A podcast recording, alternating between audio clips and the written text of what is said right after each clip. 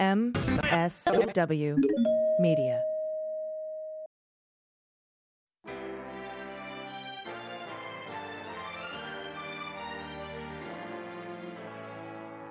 So, to be clear, Mr. Trump has no financial relationships with any Russian oligarchs. That, that's what he said. I, I, that's what I said. That's obviously what the, our position is. I'm not aware of um, any of those activities. I uh, have been called a surrogate at a time or two in that campaign, and I didn't have not have communications with the Russians. What do I have to get involved with Putin for? I have nothing to do with Putin. I've never spoken to him. I don't know anything about him other than he will respect me. Russia, if you're listening, I hope you're able to find the 30,000 emails that are missing. So, it is political. You're a communist. No, Mr. Green. Communism is just a red herring. Like all members of the oldest profession, I'm a capitalist. Hello and welcome to the MSW Book Club. I am your host, AG Allison Gill, and joining me today, and I'm very, very proud and happy to announce that this this new partnership I'm very excited about. Uh, comedian, uh, activist, and you've seen her on TBS, ABC, Last Comic Standing, and she's raised over $30 million for LGBTQ plus HIV awareness and um, AIDS awareness and AIDS prevention. And she's the host of the Out in Left Field podcast, Dana Goldberg. Dana, welcome. Thank you so much, AG. We got AG and DG now. We're good to go. I like it. I like it. DGAG. It's like a it's like a, a female cover band of ACDC. oh God, with better. Well, I don't know. Their hair was pretty amazing, but you know we can.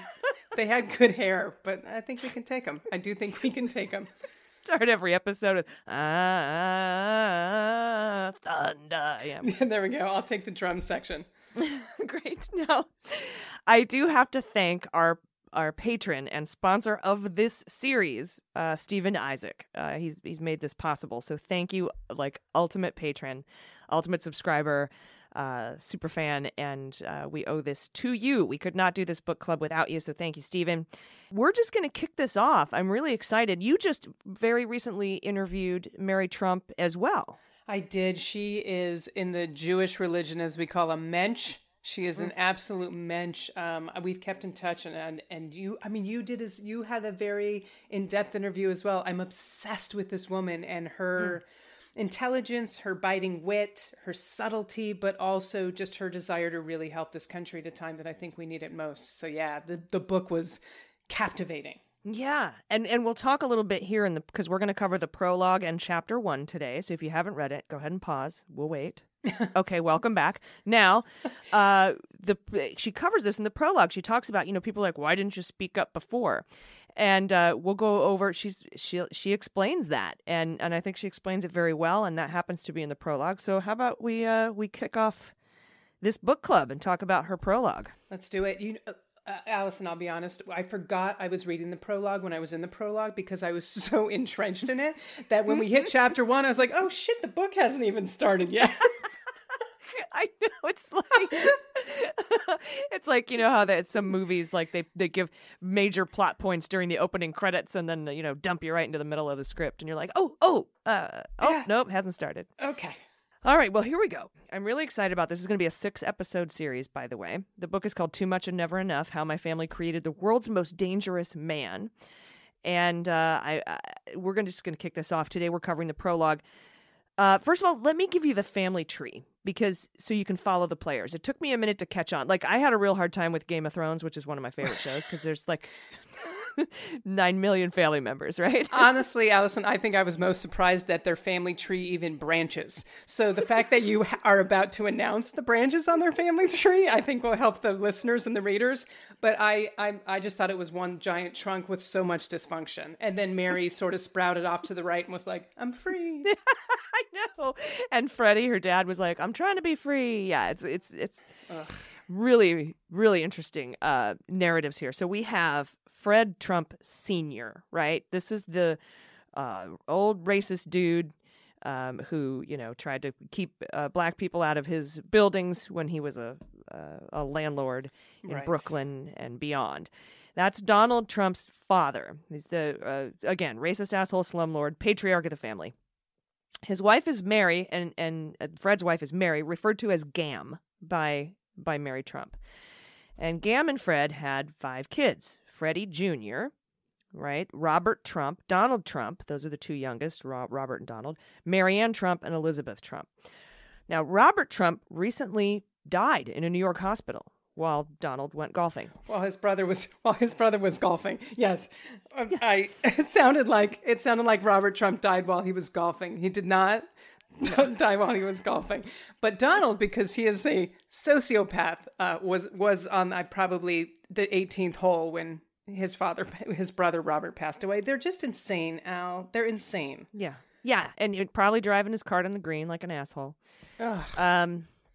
Now, Marianne was a federal judge that had to resign, likely because of the financial expose in the New York Times last year, which was a thing because of the records and documents that Mary Trump was able to give those investigative reporters. Yes. And uh, then we have Freddie Jr., that is Mary Trump's dad.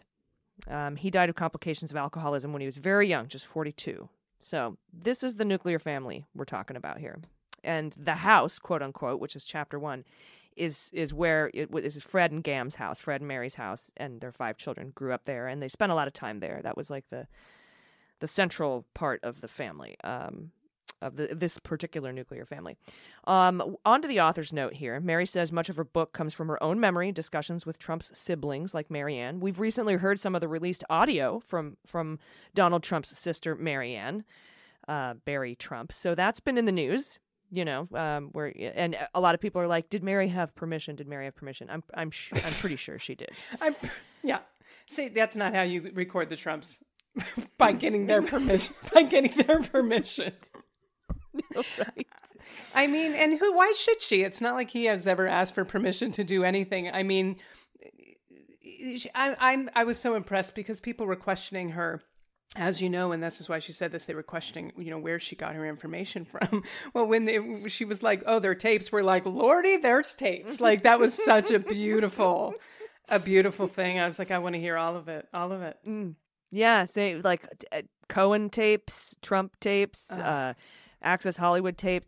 It, you have to wonder if you're a guy who everyone constantly needs to record. What the fuck is wrong with your life? Um, I saw a tweet the other day, and I'm just interject about about Chadwick because obviously that was a massive loss, and I know it sounds uh, like a tangent, but it's not because someone said, "How is it possible that he had cancer for four years and no one leaked it?" And the response to the tweet was, "Because when you respect who you're working for, you don't talk about them behind their back." Mm-hmm. And that's why there's so many leaks with this administration is because no one respects this man. I don't care what they say to his face. We've actually seen the tapes and the recordings of them saying otherwise. So yes, even Mary, even even even uh, Marianne doesn't respect her own brother, as we now know. yeah, no, and and push comes to shove, New York is a one party state, so it's not illegal. um, uh, that means you you don't have to have both parties' permissions to record them. Uh, you just need one, and that can be the person recording it. Interesting. Now, uh, Mary says she relied on background from the New York Times, Washington Post, Vanity Fair, Politico. And for information on steeplechase, which we'll get into in later chapters, mm-hmm. uh, she relied on the Coney Island history website Brooklyn Paper. And for information on the Trump family business and, and the crimes, um, she relied on reporting from Wayne Barrett, David Corn, uh, Michael D'Antonio, David Cay Johnston, and Tim O'Brien, Charles Pearson, Adam Serwer. So all of these different reporters. Uh, and as you know, Corn, David Corn is the co-author with Michael Isikoff of um, Russian Roulette, which mm-hmm. we covered in a previous book club episode. Now, in the prologue, Mary sets the scene by talking about her name, and she always loved it until she didn't anymore. uh, uh, April 4th, 2017, she says she was on her way to the White House to celebrate the birthdays of her aunts, Marianne and Elizabeth. Those are Donald's sisters. And she was confronted at Union Station with a vendor selling buttons like uh, Deport Trump, Dump Trump, and Trump is a witch, uh, which is, I was a witch in college. Let's not. I'm like, yeah, that seems subtle. That's, I, yeah. I like witches. Uh, then she got to the hotel and saw her name plastered everywhere Trump shampoo, conditioner, Trump slippers, Trump shower caps, Trump shoe polish, Trump sewing kits, Trump bathrobes. And she says, quote, I grabbed a split of Trump white wine and poured it down my Trump throat so it could course through my Trump bloodstream and hit the pleasure center of my Trump brain. And she also, I think, mentioned that like the it wasn't as it wasn't as bad as she thought it was going to be. Like the, the wine actually wasn't as bad. Expect it to be horrible. Oh, But just like everything else, it's someone else's wine. You just put his name on it. Exactly. Uh, so it's not like the 30 Rock uh, Jack. You mean Jack Don- Donaghy Donald's not working a winery on, on the weekends? He's not stomping through grapes with his hobbit feet? I, I seriously doubt it. His feet are probably tiny too. Anyway, um, she met up with her brother Fritz, and then went on to meet with the whole family at the White House. And when she saw Donald sitting behind the the the hollowed Resolute desk, by the way, the this is this is a religious thing, right? Mm-hmm. The Resolute desk in the Oval Office. She was reminded of her dad, Fred, or her excuse me, her her grandpa Fred, sitting behind his desk at work while everyone else stood up. And she then asked permission to return to college. And he said, That's stupid. What do you want to do that for? Just go to trade school and become a receptionist. Ugh. She said, uh, Because I want to get my degree. And he replied, That's nasty. Where we now know where Donald gets that phrase from, which he likes to use so often when referencing women who want mm-hmm. who are smarter than he is, which is the majority of them. Mm-hmm. And backed by popular demand, our Nasty Women line of merchandise is available at MuellerSheWrote.com. Fantastic. One of the things that I noticed as she was explaining, like going into the White House, uh, AG, was she stopped in front of Hillary Clinton's picture because it's up, obviously, because she's held high office in administrations. And she said, she said, she just looked at it and went, How did this happen? Mm. How did this happen? Yeah. Yeah, I um working for the federal government. We had, you know, every federal building has the a photo of president and then the vice president and then whoever is head of your agency. Mm-hmm. And uh working at the Department of Veterans Affairs, every hospital has Trump's big fucking face right there when you walk oh, in, God. Which is triggering if you're going to the VA for military sexual trauma, right? Like Uh, yeah. like let's hang a picture of a rapist in the thing. Now here's here's a funny fact that that not too many people know. For the first time in the history of the of the Department of Veterans Affairs, we had to carry a budget to replace that photo because of vandalism. That is That's fantastic. I, I, I, if I, if you had started a GoFundMe to help, like I would have, I. That's one of the things that have been like, eh, I would have like pitched in to destroy it, but probably not to repair it. and when I was embedded at the DoD in our office uh, for TRICARE, you know, we've got his picture, Pence, the Secretary of Defense Mattis at the time, uh, the head of uh, the director, directorate, the pentat of our uh, group there at TRICARE. And so that's like eight pictures, right? And there's eight little lights, and all of the lights are on the things. You know, somehow, and I don't know how, but the light never worked on the Trump photo. Hey, everybody, it's AG, and this segment of the podcast is brought to you by BetterHelp. You know, I'm a huge proponent of seeking help whenever I need it. So if you're struggling with anything that's preventing you from living your happiest life, I really recommend trying BetterHelp. It's not a crisis line, it's not self help, it is professional licensed therapy done securely online. They'll assess your needs and match you with your own licensed professional therapist, and you can start communicating in less than 24 hours. You know, I've had my own challenges with post traumatic stress and anxiety, and I know it's really important to seek help rather than to try to face it by yourself. And BetterHelp services are available for clients worldwide, and they have a broad range of experts in their counselor network, which you can access from anywhere. So you, there might be experts that aren't locally available to you that you can reach through BetterHelp. Um, and the best thing about BetterHelp is you can log in anytime, send a message to your counselor, and you get timely and thoughtful responses. Plus, you can schedule weekly phone or video sessions. And because they're committed to facilitating great therapeutic matches, they make it really easy and free to change your counselor if you want to. It's more affordable than traditional offline counseling, and financial aid is available. So visit their website and read some testimonials like this one by BetterHelp user TI, who says, Having counseling with Ashley the past few months has been incredibly rewarding and transformative in my life. I'm glad I used BetterHelp and found a match with her as a counselor. She's professional, empathetic, and well rounded in her wide knowledge of psychology and mental health tools for the client. I've benefited greatly with her support, and I've been making important changes in my life. So visit betterhelp.com slash MSW Book Club. That's BetterHelp, H-E-L-P, and you can join the over 800,000 people taking charge of their mental health with the help of an experienced professional. Special offer for book club listeners, you can get 10% off your first month at betterhelp.com slash MSW Book Club. So they ended up in the dining room in the White House for dinner, which I've been to. It's beautiful. And of course, uh, Donald just made it all about him and not his sister's birthdays, which is a t- big narcissist move, right? Shocking. Um, Mary then goes into uh, into Trump announcing his bid. She so the dinner's over right now. We're talking.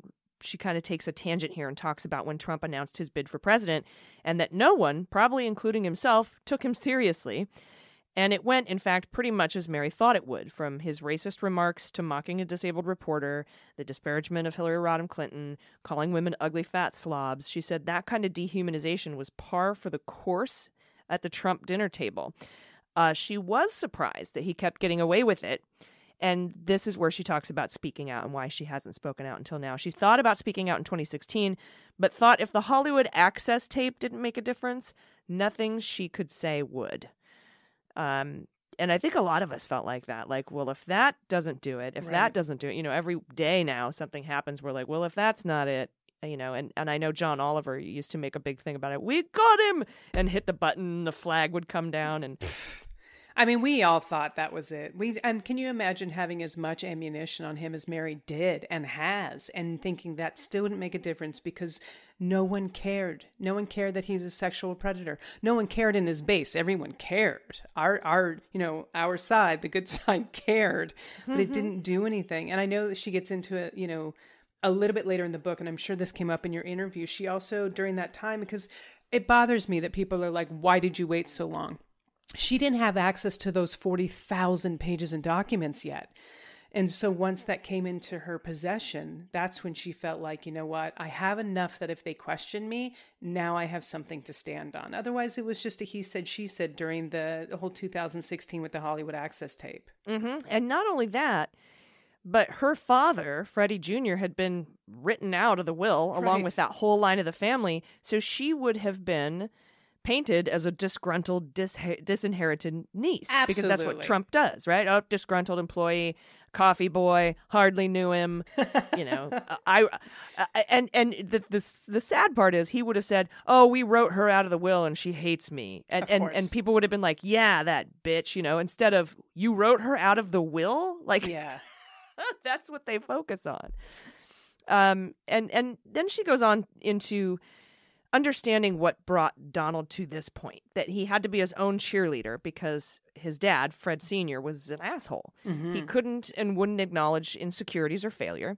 Uh, then Fred Sr. started promoting Donald, and the media picked up on it. Banks funded him, and even when he failed after all of his bankruptcies, he was picked up by Mark Burnett for The Apprentice. So he never faced failure. Oh, I blame him for so much. Keep going. It's the Kobayashi Maru, right? Like, I don't believe in the no win scenario. And uh, the Republican Party and media bolstered this whole facade. Absolutely. Quote Donald has always been institutionalized, shielded from his limitations or his need to succeed on his own in the world. Honest work was never demanded of him, and no matter how badly he failed, he was rewarded in ways that are almost unfathomable. And and we'll get into a little bit that uh, you know in the first chapter here about uh, this. This is he that is learned behavior from his dad, Fred. A hundred percent. A hundred percent. You know, one of my, I think the more shocking um, and telling things, I don't know about you, but so I read the book, and then after the book, I started watching more of his interviews, like the Axios interview, where he's fumbling around these charts talking about how, no, we're fir- we're last, which means we're first. I mean, we're he last. turns it upside down. It's upside. I don't even know where this goes in the interviewer. I know. Look, blue blue line long. We a- win. You know. and the interviewer was like, "Well, that's not, you know, that's not." That's not how we're, we're. I'm reporting it. We're doing this on deaths per, you know, pop. Well, you can't do that. And we're like, and he's like, no, th- I did that. Like that's what I did. then he said, "But I, I read the manuals. What manuals? The books. What books? I, like, I, watching every interview, Ag, after I read this book, I was like, holy shit! Like to a T, you can see his psychosis coming through in these interviews and his socio- so- uh, sociopathy. Is that is that the how you say that right? The word correctly? His That's the one. sociopathic behaviors. yeah, The, so one of the things in the prologue, since we're we're s- stuck in the middle of it, is, and if I may read directly, because I will not paraphrase this correctly.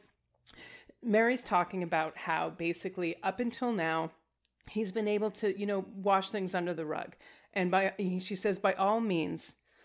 Not all of us have been shielded until now from the worst effects of his pathologies by a stable economy and a lack of serious crisis. And then she goes on to say, however, this out of control COVID 19, the possibility of an economic depression, deepening social divides along political lines thanks to Donald's penchant for division, and devastating uncertainty about our country's future have created a perfect storm of catastrophes that no one is less equipped than my uncle to manage.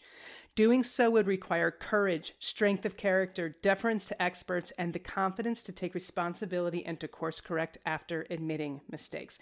This man is functioning as a three year old when his fa- when his mother left and was sick, which we will get into it's this he's stuck in this place and it's terrifying because he's now probably the most powerful man in the world and he's ill-equipped to handle anything that is happening right now which to be honest with you is my only hope my only hope and faith that this is what will destroy him because he's Yeah. being held up by all these Republicans. But as the ship starts to sink and he can't course correct, we've seen it happen. That's when I think people are going to start fleeing like rats off the Titanic. Yeah, and and you're so right. And I think what Mary is trying to drive home here, and what she explains so beautifully in the book, is that every single type of uh, character attribute you would need to have to cope with these crises has been systematically dismantled in Donald Trump by his family and his father over the, his the entirety of his life. right. The tools that you have to have to cope with these things, he has the opposite. He undoes it all. And we've actually seen it. What's crazy is we've seen it this inability to course correct. So I think we can all agree up until about, you know, a few weeks ago, his whole platform was white supremacy, white supremacy, white supremacy. Um, and it still is, but that wasn't working. And he fired his campaign manager, uh, who I am assuming just went back to Duck Dynasty. I have no idea what he does in his free time. I just, I, I, I don't know if the show's still on the air, whatever. Um, but He, they he st- whittles duck calls. Oh, they stopped the press briefings because this so this wasn't working.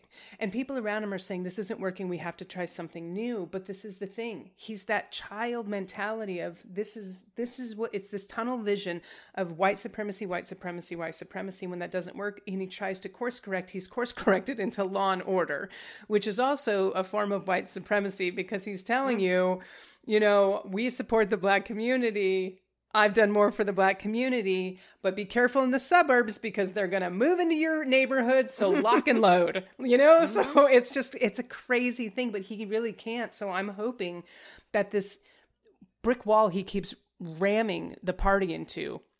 Mm. It, it, it holds it holds strong enough that it it destroys him instead of him breaking through it because it, it looks like it's not working. But the prologue just talking about all of this his inability to function as an adult and being propped up by the people around him. That's why we have to get rid of McConnell and Pompeo and ugh, all of these other schmucks that are allowing him to like in like use his psychosis on the entire on the entire country. It's and that's what she says. She says Yeah. that now this this this uh we you know we all have our families we all have our dysfunction but she is now seeing the dysfunction of her family which is probably the worst in the world play out on a global level it's not even just our country it's globally unbelievable Yeah, and you can't tell him otherwise. That's why he's I know better than the generals. Right. I alone can fix it.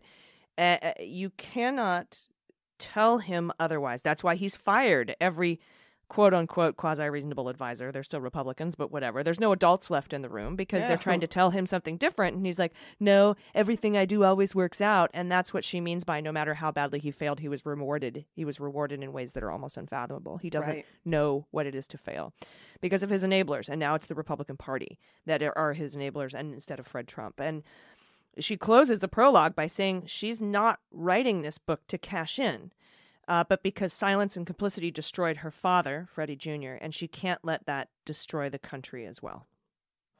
So this is uh, this is like somebody, you know, who who uh, has gone through something traumatic with the death of their father, watching watching him being destroyed by this kind of behavior, and being like, I am a survivor, and so what survivors do is they take what they know forward and don't allow it to happen again. And so that I think is why she's doing this. And I think it's a brilliant way. You know, in the interview we were talking about that. You know, Trump, Donald, as she she affectionately calls him, because she knows it drives him insane, and wants every and wants everyone to call him Donald. Uh, Donald inherited his father's psychosis, and unfortunately, if you think about it, and you know this just coming from the background that you do, it's one man passing it to one man. Well, now that one man has the loudest megaphone in the world. And so he is passing it to millions of people that look to him as their messiah. So this psychosis is being spread far and wide. which is why we have to stop it on November 3rd. There is no way we're going to be able to survive four more years of this. This is it. We won't. I won't. My liver won't. I don't know about yours. yeah, no, um, no, but I, I, I, I, I am a survivor, and if it does happen, I will not go anywhere. I will stay and fight as long as I am able. uh, you and me both. You and me both. But you know, it's interesting you bring up the Messiah complex because he sees himself that way. But I have to say, and I am well read and I am studied, and there is no such. All messiahs are reluctant messiahs. If you have a messiah who is not a reluctant messiah, that is not that is a a false messiah. Do you know what I mean? I absolutely. I, the person who knows or thinks that they are, it's the people that don't th- see their impact on the world and they don't like Chadwick. Let's take Chadwick Boseman who just lost his life. If anything, he's closer to that than anything Donald Trump will ever be because he just was living his truth. It's not something that he thrived on. It's not something he needed accolades for. It's not something he needed, you know, uh, the public to, to to sit in a room and and go one by one to his cabinet and have them say something nice about him. That is definitely a false prophet. And and it's Eh, eh, eh, that's why I, I'm still shocked he has. I mean, I know his evangelical support is dropping, but that is shocking to me. How can you not? Look, I am an atheist, but I know the stories, and this is Satan, and this is the Messiah. Like I can pick them out. I got pretty good. I got pretty good Messiah dar, I guess, radar for messiahs, and and uh, the, the stories couldn't be more clear. The person who says they are your savior is the devil. Absolutely. I tweeted that the other day. I said, you know what? 2020 is starting to feel like the end of times. And I'm just going to say, I've never seen the Antichrist and Trump in the same room at the same time. I just haven't. so do with that what you will, okay? Yeah, I think feel like the Antichrist would have better hair, but I don't know. um, all right, let's move on here to part one. Let's part one is called uh, "The Cruelty Is the Point." Very uplifting. Very uplifting. Yes. That has been so borne out by so many millions of news stories. Um, you know, we know for a fact that Cuccinelli was trying to separate families back in 2017, and that we know there are now documents showing that they did this to deter refugees from finding safe haven in the United States. Uh, if we if we be if we're cruel to them, they won't want to come here. Uh, we know they wanted to do alligator moats and hot spikes and paint the wall black, so it was too like the cruelty is the point. So uh, that is the name of this part, and there are a couple chapters in this part. And chapter one is called "The House," so that's where we're going into next. Did you have? Did you want to add something? No, no, no. I'm, I'm, I'm, I'm in this with you. Keep. Let's go into the house. The, the call is house. coming from inside the house, Ag. So let's go into the house.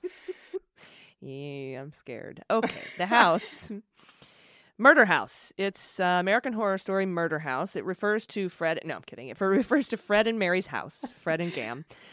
And it opens with a description of Gam's medical issues. She had some postpartum complications after the birth of Robert and had a hysterectomy. And it did a number on her hormones, which caused her to have extremely brittle bones. So she was constantly breaking bones. Her absence, because of surgeries and medical issues, uh, did a number on the Trump kids. Uh, Mary talks about the essential things kids need to understand their worth. We're talking like Maslow's hierarchy of needs here. And that was missing from the Trump family completely because the impact uh, of that parental void uh, had it was the impact was more severe on the younger kids and the younger kids are Donald and Robert and and it impacted them more than it did the older kids Marianne Elizabeth and Freddie um, Gam's medical problems were compounded by Fred Sr.'s lack of human feeling, his rigidity, and his misogyny, and that left Mary totally unsupported. Gam. So Fred, this this makes Fred the only available parent, and he was a garbage pile of shit. It's like being raised by Gary Busey. Like it's not the best person to have to turn to to give you comfort and solace. Anything, anything, Anything. emotional, right? Um, for Robert and Donald, them needing a parent was annoying to Fred, and asking for help was equated with humiliation, despair, and hopelessness. You know, if you had to ask for help, you were weak. Um, so that's sort of the first impression that that Robert and, and Donald got. Not only were the kids isolated from the world, they were isolated from each other because of Fred. Because helping a sibling drew Fred's ire, drew their dad's anger. So they grew up alone and isolated. And to cope, Donald developed a primitive like primitive defenses, including hostility and indifference. And since none of his emotional needs were met, the void was filled with bullying, disrespect, and aggression. You know, uh, had he been a Virgo, might have ended up a serial killer. I don't know. thank, I guess, thank God that he wasn't born a Virgo. I don't Although know. I don't know, a I a don't know serial is. killer, it may have he may actually be responsible for less people, like the killing of less people. I think serial killers have killed less people than 180,000 uh, with COVID. So maybe we would have been better off if he had been a serial killer. Well, let's see here. Uh, June 14th. He's a Gemini. Ah, Oh, well, part of him's a serial killer then. Not sure what the other half is, but lots of serial killers are Geminis. Geminis, Virgos, Sagittarius. really. All right. Uh, it's totally correlative. Um, but, you know, hey, if anyone wants to fund a research grant, I'm down. So something stood out to me on page 28. I'm on page 28 here. It's when Mary said there were there were things the kids weren't supposed to talk about, especially in front of their father. And that reminds me of the people around Trump and in the administration not being able to discuss certain subjects with him, like Russia and Kristen Nielsen, for ex- Kirsten Nielsen, for example. Mm-hmm. Uh, we teach people how to speak to us, and Donald learned from his dad not to bring up subjects that would upset him. And that is what's going on with Russia. I don't want to hear about it. He doesn't talk about Russian bounties. He said he wasn't he wasn't uh, briefed on them, even though they were in his president, presidential daily brief. He doesn't want to hear about Russia. So many people have been fired for bringing up Russia. Maguire, the former DNI, he was fired for giving a Russian election briefing to the Gang of Eight. So this is again one just one of those uh, another one of a learned behavior, a set of learned behaviors from this monumental asshole. It's also a terrifying idea that the President of the United States is covering his ears and closing his eyes and pretending it's going to go away if he can't hear or see what's in front of him. I mean, it is Yeah. such a childish way to respond to outside anything. I mean, his the the response he should have kept his mouth shut with Rittenhouse, but it's the same sort of thing as I don't want to I don't I don't want to get into that. Well, that it's always when he knows he's wrong. It's always and it's usually when it has something to do with Putin and him being taken advantage of by a man that is much more powerful and respected, even if it's in a diabolical way, than he will ever be. He doesn't want to talk about it. Like more infamous. Absolutely. Yeah. So then um, Mary talks about Fred Sr.'s childhood. Now we get into Fred Sr.'s childhood and how he got his way, and how talk about how he and, and Gam met Mary and they began having kids, starting with Mary Ann and then Fred Jr., and how Fred Sr. seemed to have a family business plan for Fred Jr. Fred Sr. got into real estate and began using the media to supplement his success. And after Donald was born, Fred and Mary bought the house in Queens when Queens was 95% white. And shortly after that, Fred Sr. bought 32 six-story buildings in Brooklyn called Shore Haven. And he but he didn't do this on his own. This isn't a self-made man, right? He got 9 million dollars from the FHA to build it. So, much like Donald would later capitalize on tax breaks and bankruptcies. And Fred called the residents of this development unwholesome as he viewed people who didn't live in single-family residences as less than. Which is interesting because several, um, including, as you will get to later, I believe Fred Jr. ended up having to live in the apartments that are in these buildings. So the idea that his father already sees the people that live there are, you know, unwholesome, they're less than, it really just sets up, it just sets up a mental idea that you already feel less than in your own family because you have to live in one of these apartments because you can't stand on your own two feet. Or even if Fred put him there and said, you should move into one of these, it still sends a message. It still sends a message in that family. Yeah, I didn't think about that. I didn't. Wow. Yeah, you're less than to your own son. Yeah.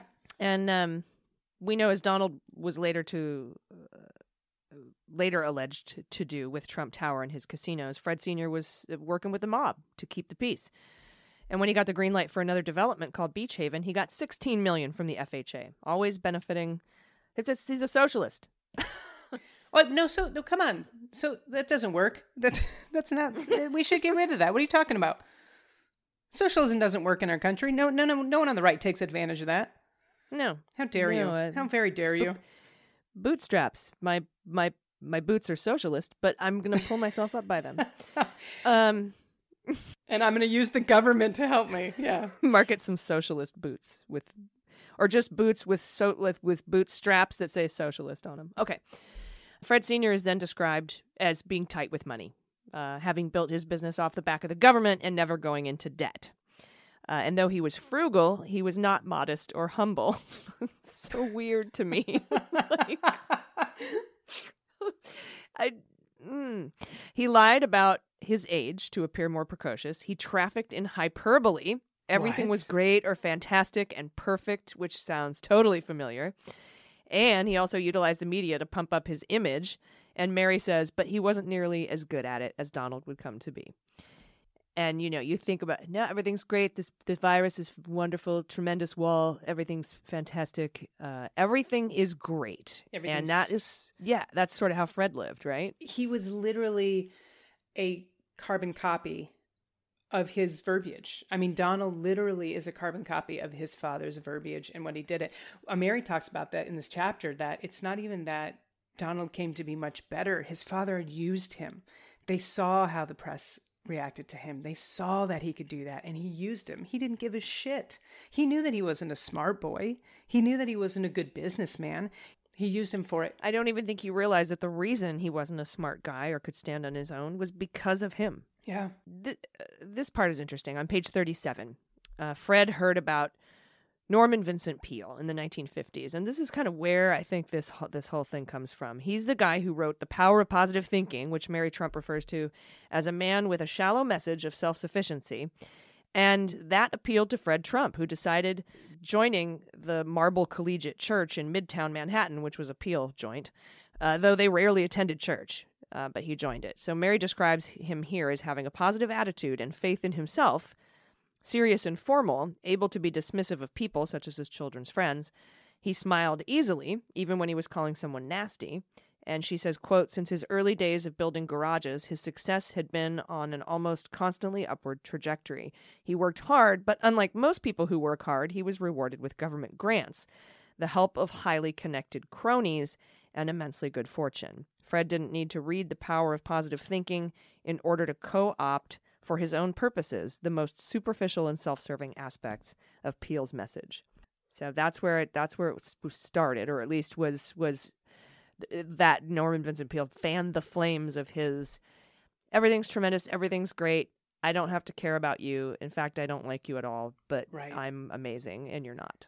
And from what I understand, and correct me if I'm wrong, because it, it it has been a few weeks since I've read the book. I reread it with uh, over the last few days, but Fred Senior also wasn't a self-made businessman. From what I understand, his mom helped finance the garage, the the the jobs at the, the work with the garages. Didn't I? I don't mm-hmm. think this has ever come from hard work in this family. It's always come from something else. I actually heard Mary do an interview with Jane Fonda, and they asked mm. about Fred Senior's father. What was your great grandfather like? And she goes, I don't know. He was a draft dodger, so apparently it runs in the family. Like it was such a great response.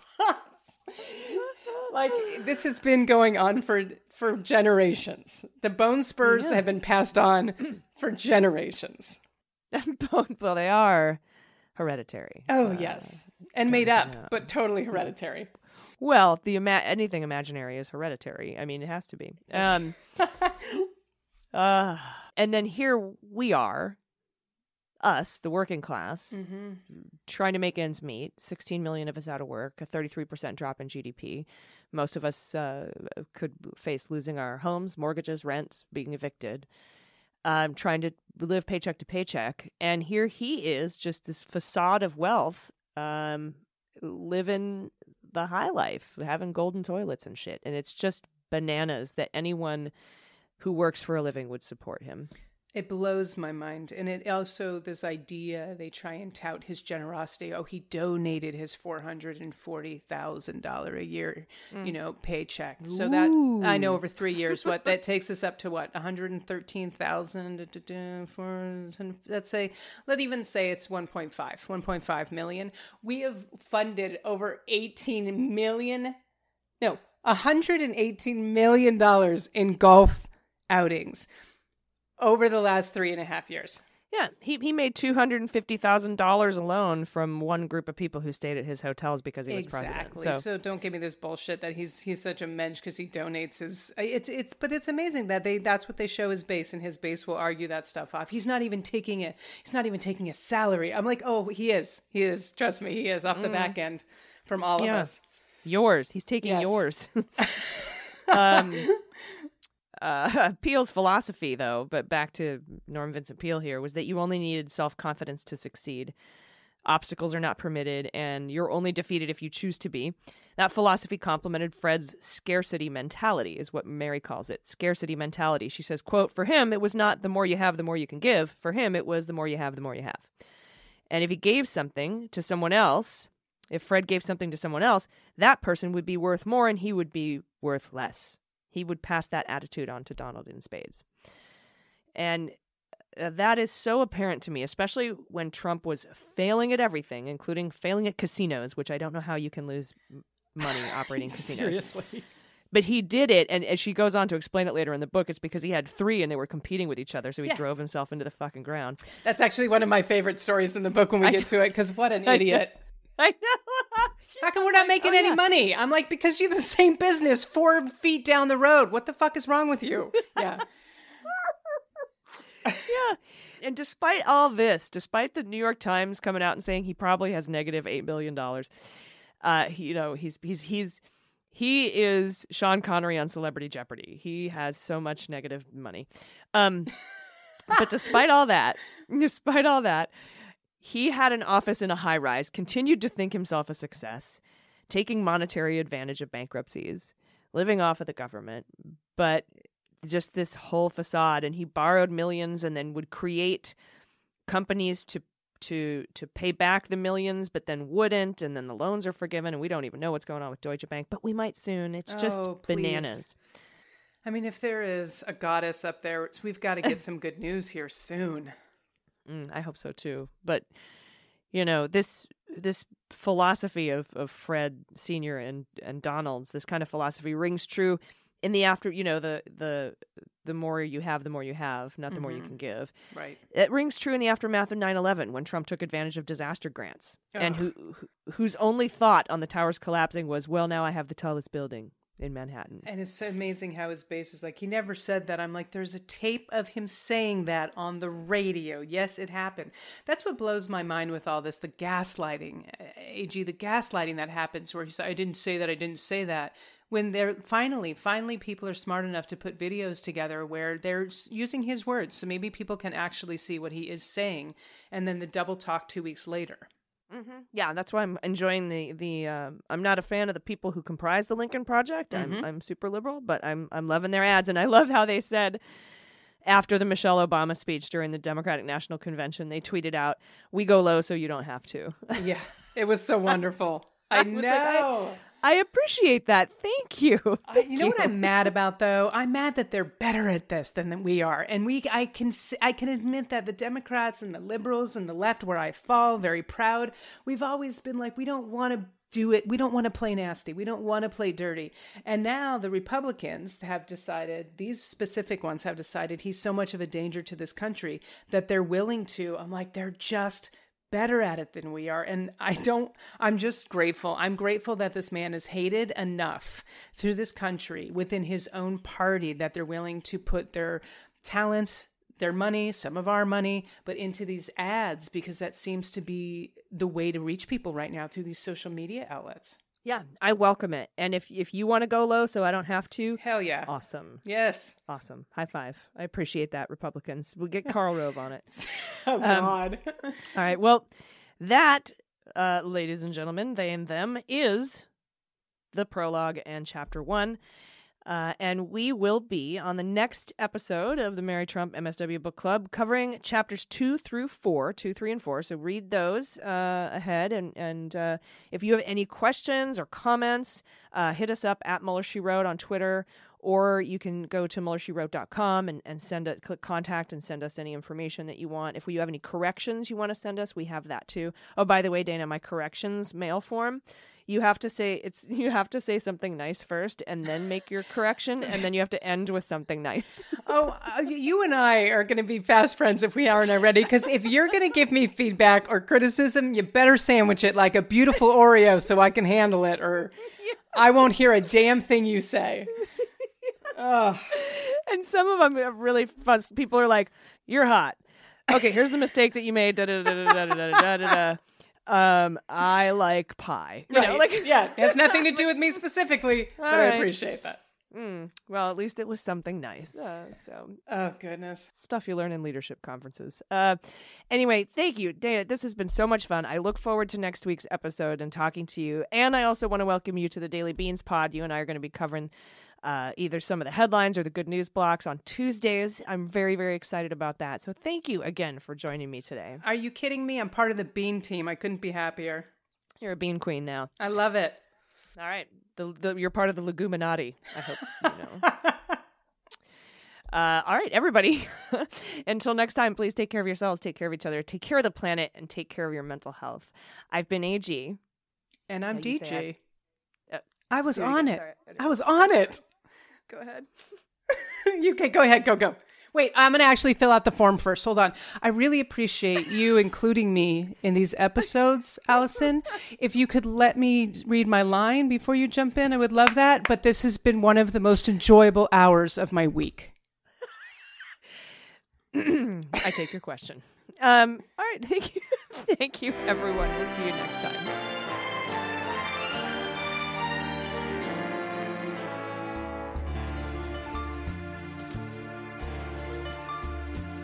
The MSW Book Club is executive produced by Allison Gill in partnership with MSW Media and written by Allison Gill and Dana Goldberg. Sound design and engineering by Molly Hockey. Jesse Egan is our copywriter, and our art and web designer by Joelle Reeder and Moxie Design Studios. The MSW Book Club is a proud member of MSW Media, a group of creator owned podcasts focused on news, justice, and politics. For more information, visit MSWmedia.com.